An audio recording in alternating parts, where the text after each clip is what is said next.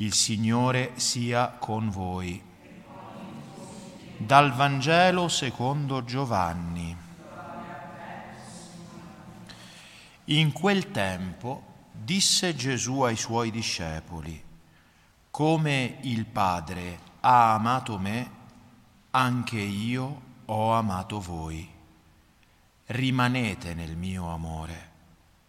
Se osserverete i miei comandamenti, rimarrete nel mio amore, come io ho osservato i comandamenti del Padre mio e rimango nel suo amore.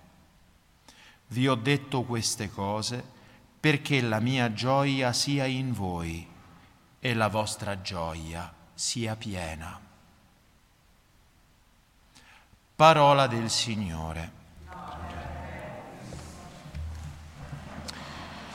Siano lodati Gesù e Maria. Cari fratelli e sorelle, ritengo che questi tre versetti del Vangelo di San Giovanni Apostolo, in cui ci vengono riferite queste parole di Gesù che Gesù ha rivolto ai suoi apostoli nel contesto dell'ultima cena e che rivolge a tutti noi, beh, rivestono l'importanza più grande che vi possa essere. No? Cerchiamo di capire che cosa dice Gesù in questi tre versetti. Come il Padre ha amato me, anche io ho amato voi. Fa un termine di paragone. Il termine di paragone dell'amore che il padre ha avuto e ha per il figlio è il medesimo amore che il figlio ha per noi. E qual è l'amore che il padre eterno ha per il figlio? Questi è il mio figlio, l'amato, dice la voce di Dio quando si apre il cielo. Il giorno del battesimo di Gesù è il prediletto, ancora la voce di Dio che quando il cielo si apre un'altra volta e nel giorno della trasfigurazione, egli è l'amato. Egli è l'unigenito, è l'unico generato dal Padre, generato come? Per amore ha tanto amato il Padre, il Figlio, da dare tutto se stesso. La sua stessa divinità, Dio Padre, dall'eternità la riversa in un dono di infinito amore, infinito vuol dire senza limiti, senza limiti, lo riversa sul figlio che ha tutto dal Padre, ogni cosa ha ricevuto dal Padre e il Padre non ha tenuto nulla per sé fuorché ciò che non poteva dare, cioè il suo essere Padre. Ma tutto il resto il Padre lo ha dato in un dono, ripeto, di infinito amore, perché essenzialmente, cioè per essenza e per natura, Dio è amore. Ora, questo movimento di infinito dono e donazione che avviene dall'eternità e per misurare il quale non vi sono strumenti perché è immisurabile, è incommensurabile, è qualcosa che supera, supera ogni capacità della creatura finita, perché è qualcosa di infinito bene. Questo stesso amore il figlio lo ha per noi. È il medesimo amore, il medesimo amore che Dio Padre ha per Dio Figlio, Dio Figlio lo riversa in noi. E per questo stesso amore che in noi diventa la sua grazia, noi diventiamo figli e figlie di adozione. Veniamo incorporati in un mistero d'amore ineffabile alla divinità stessa. Come il Padre ha amato me, anche io ho amato voi. E è conciliabile con il fatto che il Padre ha tanto amato il mondo da dare il suo figlio unigenito. Il Padre dona anche il figlio per amore nostro, per amore nostro. E Gesù qui ci fa una raccomandazione rimanete nel mio amore, rimanete nel mio amore. Questo è importantissimo, richiede veramente grande attenzione, richiede grande sollecitudine.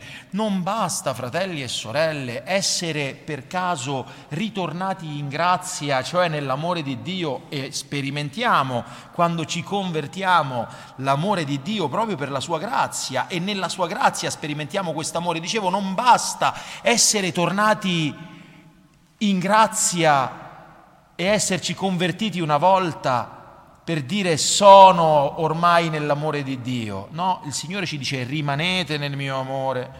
Bisogna fare attenzione, non è la conversione di un momento, il fervore di un istante che ci fa rimanere perseveranti nell'amore di Dio. È facile cominciare, più difficile è perseverare. E in effetti il demonio, il mondo e ancor più la nostra disordinata carne continuamente fanno di tutto per distoglierci da questo impegno, da questo amore, eppure bisogna sforzarci di perseverare fino alla morte, fino all'ultimo giorno. Allora, fratelli e sorelle, richiamiamo continuamente alla memoria e soprattutto nei momenti della tentazione, quando appunto il demonio, il mondo, la carne ci fanno quella guerra più fitta, più intensa, ricordiamo appunto questa raccomandazione che ci fa il Signore. È Gesù che ce lo dice. Rimanete nel mio amore, rimanete nel mio amore. E come facciamo a rimanere nel suo amore? Ce lo dice. Se osserverete i miei comandamenti, rimarrete nel mio amore. E ancora qui il termine di paragone. Come io ho osservato i comandamenti del Padre mio e rimango nel suo amore. L'osservanza, l'obbedienza ai suoi comandamenti. È questo che ci fa rimanere nel suo amore. E affinché noi non cadiamo nella tentazione di pensare, ah, vedi, ci ha creati perché dobbiamo essergli servi, non vuole che noi siamo felici, no, perché, perché vuole che gli obbediamo, invece la, la, la, felicità è al di fuori, è fare quello che ci pare, no? È fare quello che ti pare, contro i comandamenti di Dio, perché tanti perdono la fede? Perché i comandamenti di Dio ci chiedono una condotta difficile per un mondo che va tutto al contrario e che fa grande pubblicità al comportamento contrario. Tutti felici, tutti belli, i peccatori sembrano all'esterno. E il Signore dice no, affinché tu non pensi che io ti dico di obbedirmi per la tua infelicità, no, ti ho detto queste cose, vi ho detto queste cose perché la mia gioia sia in voi e la vostra gioia sia piena è la gioia stessa di Dio. Dio, fratelli e sorelle, Dio è immutabile, è perfettissimo, non ha bisogno di nulla, è beatissimo, non gli manca niente nella sua gioia. E lui la gioia che ci promette, che ci dice di darci se osserviamo i suoi comandamenti per rimanere nel suo amore, è la medesima gioia.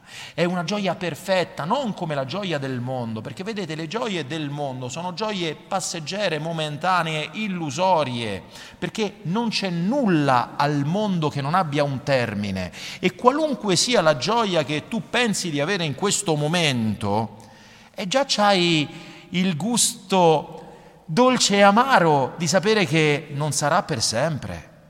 Non sarà per sempre. Quindi sono gioie illusorie, passeggere quelle del mondo. La gioia del Signore è una gioia perfetta e che non passa. È l'appagamento di ogni possibile appetito e desiderio.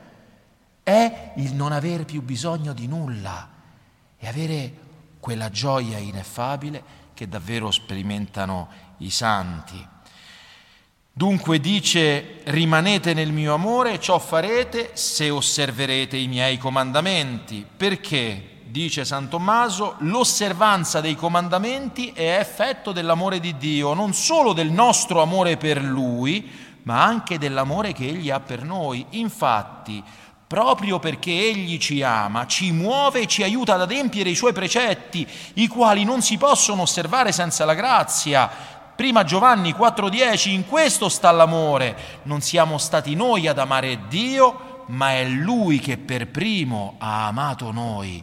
È un mistero d'amore, è un mistero d'amore che è tutto volto alla nostra gioia, alla nostra gioia. Vedete, la nostra gioia sia piena.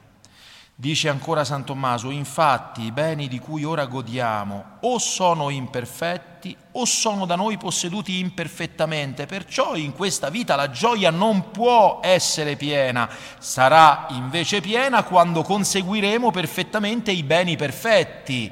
Di qui quello che il Signore dirà a coloro che il giorno del giudizio egli avrà posto alla sua destra le pecore che lo avranno vestito perché è nudo, gli avranno dato da mangiare perché è affamato, che cosa dice? Vieni, entra nella gioia del tuo Signore, entra nella gioia. E noi possiamo averla già qui, questa gioia. Quando? Quando con coscienza pura osserviamo i Suoi comandamenti e rimaniamo nel Suo amore, cioè nella Sua grazia, nella Sua grazia. Domani vedremo qual è il suo comandamento, ma per anticipo ve lo dico già oggi, domani lo vedremo meglio. Gesù dice, guardate, la prima cosa dice, rimanete nel mio amore. Per farlo cosa dovete fare? Osservare i miei comandamenti. E qual è il mio comandamento? Che amiate, che amiate. È tutto lì, è tutto nell'amore. Dobbiamo essere casse di risonanza del medesimo amore con cui il Padre ha amato il Figlio e con cui il Figlio ha amato e ama ciascuno di noi. Così facendo, non importa quanto infuri la tempesta attorno a noi, quanto sia feroce la persecuzione, quanto sia difficile il momento presente, ma se rimarremo nell'amore di Dio, sperimenteremo quella gioia ineffabile che solo chi sa di essere nell'amore di Dio e in piena grazia, sa di essere salvato qui ed ora, può sperimentare e sa di vivere, perché chi è con Dio, di cosa deve temere, di cosa si deve preoccupare? Se il Signore mi ha salvato, se sono salvo, se sono amato dal Signore e so che in questo preciso istante, se Egli venisse, troverebbe in me il suo amore e pertanto io troverei in Lui solo amore ma sapete che gioia? Quale gioia più grande di questa? Quale gioia più grande di questa? Tutto il resto impallidisce, tutto il resto passa. Solo l'amore di Dio resta. Siano lodati Gesù e Maria.